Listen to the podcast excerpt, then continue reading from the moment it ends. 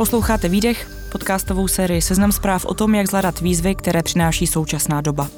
V minulém díle jsme si povídali o tom, jakým nástrahám čelí sandvičová generace. Řešili jsme, jak se vymanit z kolotoče povinností a výčitek, případně kdy a v čem hledat pomoc. A protože se péče o dvě generace v jedné fázi života týká mnoha z vás a protože nám ještě zbývá detailněji probrat sandvičovou péči, v tématu pokračujeme.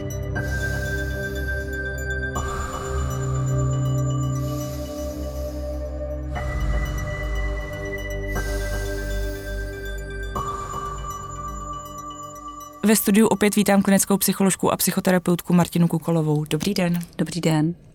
Jako matka malého dítěte vidím, že jde všechno kromě péče o něj stíhat velmi složitě, že času moc nezbývá.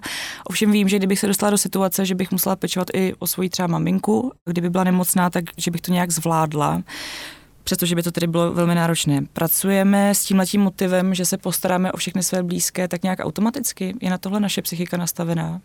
Myslím si, že kulturně jsme nastavení na to, že se postaráme vzájemně o sebe, že ta rodina drží pohromadě, že se na sebe můžeme spolehnout. Bývají ale rodiny, kde ty vztahy jako nejsou úplně dobrý, kde může být nějaký třeba týrání v rodině a tak, tak tam asi každý uvažuje nějak jako jiným svým způsobem, ale většinou jsme nastavení tak, že se o sebe vzájemně máme postarat a že to je nějak naše jako rodinný etický záležitost. To je dobře. Přesto mě zajímá, nakolik je tohle téma novou výzvou pro vás, jako pro psychologii. A teď narážím na to, jestli existuje nějaká dostatečná podpora pro zástupce sandvičové generace, pakliže se třeba u nich vlivem té intenzivní péče objeví psychické problémy, nebo jsou v nesnázi minimálně. Já vlastně vůbec nevím, kdy ten termín sandvičové generace vznikl a jak je starý. Už je to dávno, už je to velmi dávno. Jasně, ale co se týká teda naší legislativní úpravy, tak tam se nevyskytuje mm-hmm. a žádnou podporu nemá. A jestli je to nová výzva, to se uvidí. A myslím si, že to závisí taky na tom, jak se rozvine ta péče o tyhle ty pečující, jestli bude dostatečná podpora vlastně i v sociálních službách, takže když nebude, tak asi to pro nás, jako pro terapeuty, pro psychologi, zase bude nějaký další téma, který budeme muset řešit. Znamená to tedy, že teď aktuálně ta podpora není dostatečně silná? Určitě existuje, určitě je mnoho organizací, i třeba, které se snaží pomáhat takovým lidem, ale co vy vidíte ve své praxi? Mají ti lidé dostatečnou oporu? Mají ten pocit vůbec, že se mají na koho obrátit? Já myslím, že lidi teda v první řadě vůbec nevědí, že se můžou na někoho obrátit a když už tak asi ani nevědí, jako na koho, jaký služby vůbec existují, kam mají zajít.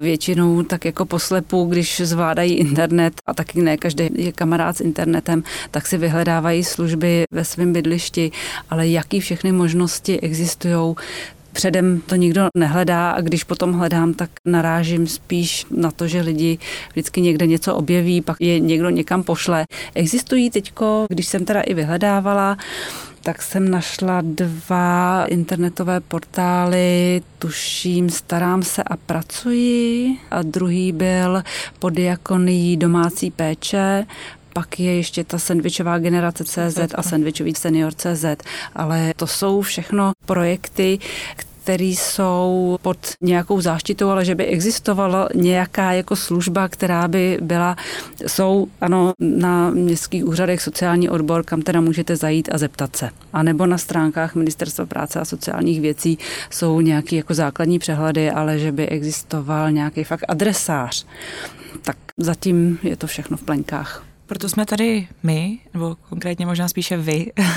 Můžete představit nějaké ty záchranné body, sítě, o kterou se opřít?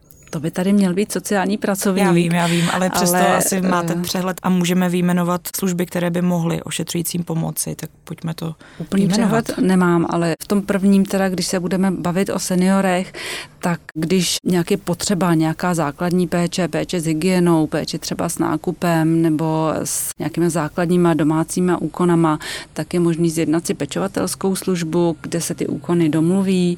Pokud je potřeba celodenní třeba doprovod, celodenní péče o člověka, který si fakt jako nezvládne a nevíme, co všechno, nejsou vyjmenované úkony, tak potom je to služba osobní asistence nebo potom můžou přijít nějaké respitní odlehčovací služby, buď to denní stacionáře, anebo potom týdenní stacionáře, kde ten senior pobývá nějakou jako delší dobu v kuse a potom se ho rodina zase odváží domů. Má to svoje domácí prostředí.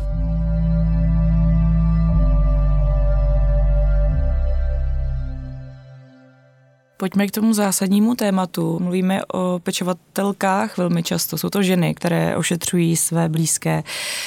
Proč to tak vlastně je? Proč jsou to primárně ženy?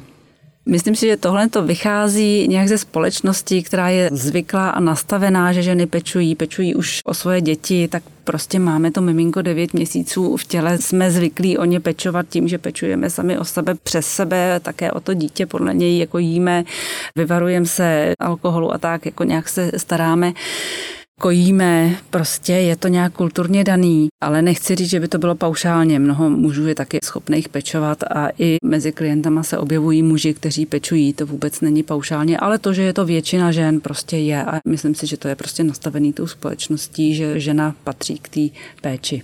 A proč tu roli tak málo zastávají muži? Co je tam ta potíž? Nebo co jsou spíše ty... No důvody? může to být v tom, může to, když se teda budeme bavit o statistice a teď teda jako hrubě odličtině bych řekla, o těch objektivních, tak to, že je žena víc pečující, si myslím, že je prostě spojený s tím, že je taky víc vnímavější, citlivější a nastavená na to vnímání potřeb druhých lidí, zatímco ten chlap v tom našem genderovém pojetí by se měl starat o ty provozní věci, měl by přinášet ty peníze a měl by vydělávat. A to teda i kulturně. Pokud ten chlap víc vydělá, tak je to ta žena, která pečuje prostě proto, že ten výdělek je taky potřeba. Taky to může být obráceně a ten, kdo pečuje, zůstane doma jako muž a žena, která vydělá víc může být ta, která chodí do práce. Co by podle vás pomohlo, aby se ten nepoměr zmenšil? Pokud je to vůbec žádoucí podle vás, ale co by pomohlo vlastně mužům, aby mohli více třeba pečovat a ženy naopak mohly méně pečovat a věnovat se jiným aspektům života? Asi jsou tam dvě roviny. Tu první pojmenováváte, že říkáte, aby mohli. To znamená, mm. aby jim to společnost umožnila, ano, aby narážím. zaměstnavatel umožnil. Ano, ano. Tak tam možná, to je to genderové očekávání, ale je to i spojený s tou kulturou, vlastně s tím genderovým očekáváním celkově. A to je to, co se teď děje, kdy ta naše mladá generace vlastně chodí s tím, že jasně, co to je jako gender, proč by se od ženy mělo očekávat tohle, proč by se od kluka mělo očekávat tohle. A to se prostě musí stát přes tu generaci nějak. To bude dlouhodobější proces, ale sama říkáte tedy, že možná by pomohly nějaké formy menších úvazků, třeba menších úvazků nebo různých benefitů, anebo toho, že prostě toho člověka uvolním. A nebo pomůžu, taky když bude více možností, protože v současné době ty sociální služby většinou jsou buď to pod nějakými křesťanskými nebo jinými náboženskými společnostmi, nebo jsou to občanská združení, tak pokud bude větší zázemí v tomhle tom, tak zase bude víc umožněný, tím lidem budou rozvázané ruce, kde jsme teda narazili na to, že v našem právu vlastně pečovatelství takovýhle vůbec není zakořeněný, vůbec jako ne nemá legislativní opření. A ještě jeden důležitý problém v momentě, kdy se ta pečující osoba sama onemocní anebo potřebuje péči, tak tam v zásadě je úplně minimální řešení.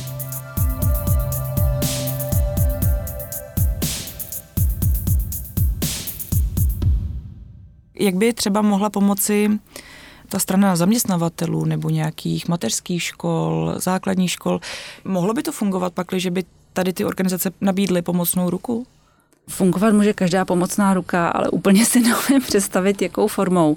Tam je to spíš, když jste zmínila materské základní školy nebo péče o ty děti, a nebo příspěvek třeba na péči, tam si myslím, že určitě by zasáhnout mohli a někdy i některý zaměstnavatel to dělá ale zase je to na každém, není to žádný příkaz nebo nic plošného, tak prostor pro kreativitu zaměstnavatelů určitě vzniká. I ze strany státu určitě. Když narážíme na ten vztah rodič a jeho dítě, který určitě trpí tou péčí o další generaci v rodině, protože není úplně mnoho času.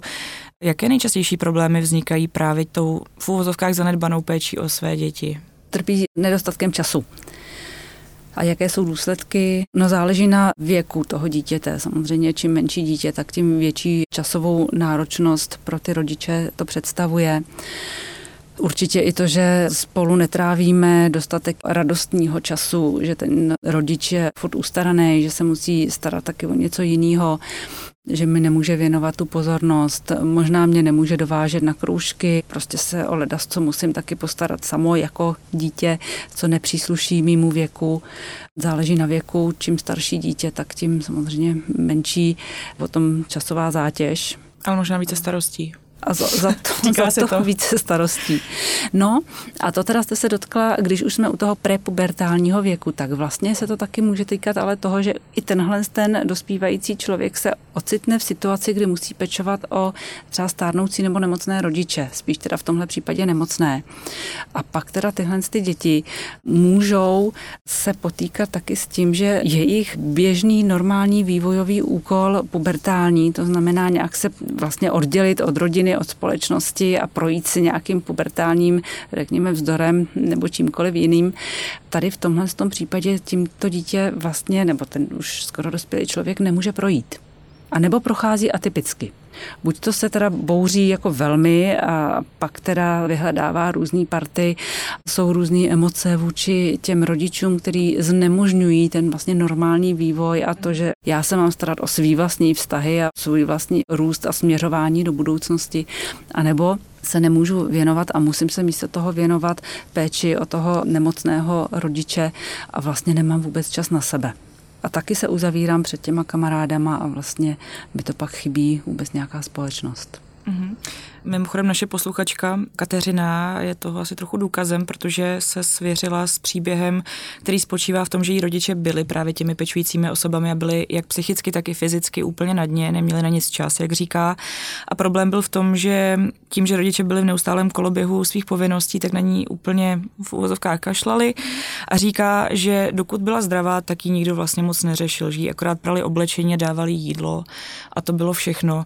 Takhle to může vypadat často v těch sandvičových rodinách? Ono to může znít jako extrém, ale vlastně ty povinnosti k tomuhle dovedou asi toho rodiče, že nemá čas se věnovat mentálně o to dítě, tak eh, Chtěla bych říct, že doufám, že ne. Hmm. A uvědomuji si, že možná je to víc problém a asi nevyhnutelný problém v momentě, kdy tím sandvičovým dospělým se stává samoživitel pak teda se nemá s kým podělit, protože při představě, že se starám o svoje stárnoucí nemocné rodiče, tak je tam ještě ten druhý rodič, který může zastat po nějakou dobu, vlastně tu energii do té rodiny primární může dát. Ale pokud tam nikdo takový není, tak pak zákonitě samozřejmě ta energie jako někde chybí. Mm-hmm. Jak se to vlastně konkrétně projevuje u těch dětí, které strádají? Po psychické stránce? Myslím, že ze začátku se prostě normálně ozejvají. Když nejsou slyšený, tak můžou takzvaně začít zlobit. To znamená, že nedělám, co mám, dělám, co nemám, vyhledávám nějaký party nebo se stahuju z té domácnosti, trávím čas někde úplně jinde, vlastně doma se snažím nebejt.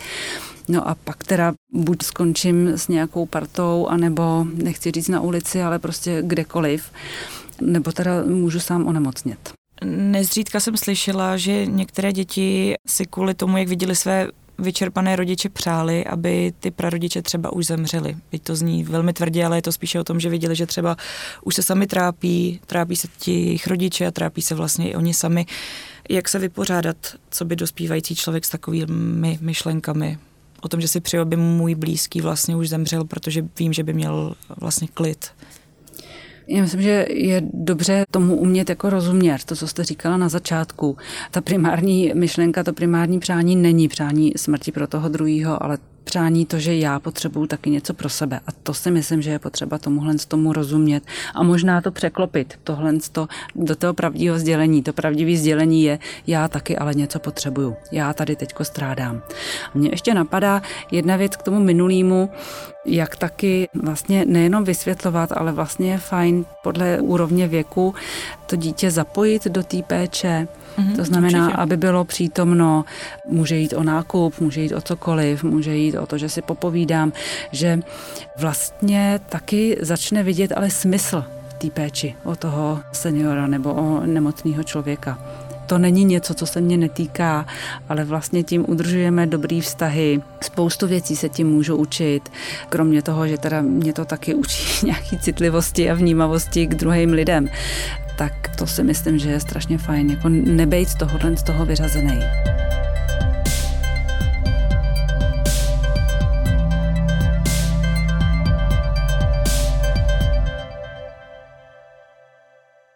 Aby to nebylo celé jenom o té péči, jak si jako rodič uchovat vlastně radost nějakých úspěchů dítěte, abych pořád jenom nemyslel na to, že musím ještě se postarat o dědu, který potřebuje zvednout z postele a dojít si na záchod a uvařit a vyprat. Jak se skutečně dostat do nějakého i nastavení mysli, že tu jsou i hezčí věci třeba na práci to si myslím, že jste přesně tohle to řekla. Jak si uchovat tu radost, je přesně si uvědomovat, kde v tu chvíli jsem a myslet na to a být plně přítomná tam, kde jsem. To znamená nemít ty myšlenky pořád někde jinde, nemít ty myšlenky ve starostech, což mnohdy bývá velmi těžké. Ale už je to něco, co když si takhle uvědomím, tak s tím už nějak můžu zacházet říct si, aha, tak teď jsem někde v nějaké minulosti nebo teď jsem v nějaké budoucnosti, ale nejsem teď v té přítomnosti. A je to hodně teď prostor pro eh, současný trend mindfulness a podobně. Prostě žít v té přítomnosti a když teda s někým jsem a jsem s tím dítětem, tak být s tím dítětem. Být jako plně přítomný. Co když už nám trošku ujel vlak a ty vztahy jsou nějakým způsobem narušené ve vztahu rodič-dítě? Existují pak třeba i nějaké terapie pro rodiče a děti? Určitě existují, ale potkáváte se s tím? Já teda moc ne, ale existují a zase záleží na tom, jak starý to dítě je. Pokud je to dítě v mladším věku, tak nebývá tak velký problém do té rodinné terapie dojít. Pokud je to dítě pubertální, tak už si samo volí, jestli bude někam do terapie nebo nepůjde, anebo jestli přijde jako jednou ale myslím si, že vždycky se dá říct, hele, uvědomila jsem si, že jsem udělala chybu, pojďme, teď potřebuju možná se nějak vrátit, byla bych ráda, když byste mi v tom pomohli, pojďme si říct, co by bylo potřeba teda udělat jinak. Takže popisovat nějaké svoje potřeby a trápení. Možná, že to je to, co ulehčí jo. asi všem členům té sandvičové rodiny. Přesně prostě být v tom autentický. Mám nějaký starosti a taky to může být tak, že já to nechci dát, nechci to na ty druhý házet a tak jako se tvářím, že se nic neděje a že je všechno úplně v pořádku, ale přitom jim teda tu pozornost vůbec nevěnuju a přijdu domů a jsem myšlenkami někde úplně jinde a koukám na ně a poslouchám je, něco jim odkývám a vůbec nevím, co mi říkali, tak mě to od nich odpojuje. Ale to, že je zapojím a řeknu, helejte, jako já fakt už asi nemůžu, potřebuju, abyste mě pomohli a pojďme si nějak povídat o tom, co se děje a co teda kdo z nás tady potřebuje a jak si to můžeme nastavit, tak aby nám společně bylo dobře. Poprosím vás, jestli byste mohla posluchačům předat nějaké tři rady na závěr, jak pečovat o ty své děti, aby se necítili odstrčené v případě, že musíme pečovat o seniora v rodině. Poslouchejte je, ptejte se jich, co potřebují, věnujte jim pozornost, mějte spolu radost, mějte spolu zábavu, mějte spolu hezký chvilky. A jak toho dosáhnout jako rodič, abych mohl být kvalitním rodičem? Teď je otázka, to co je to kvalitní rodič. To je pravda. Být dost dobrý rodič je dost, tak možná nemít příliš velký nároky. A ráda z té kofoly, když ji miluješ, není co řešit, tak asi dělat všechno s nejlepším vědomím a svědomím a s trochou lehkosti. Super, tak budeme doufat, že to posluchači budou aplikovat ve svých životech, že si z toho něco odnesou. Tak děkujeme paní Kukolová za rozhovor i za vaše cené rady. Děkuji za pozvání, mějte se hezky, nashledanou.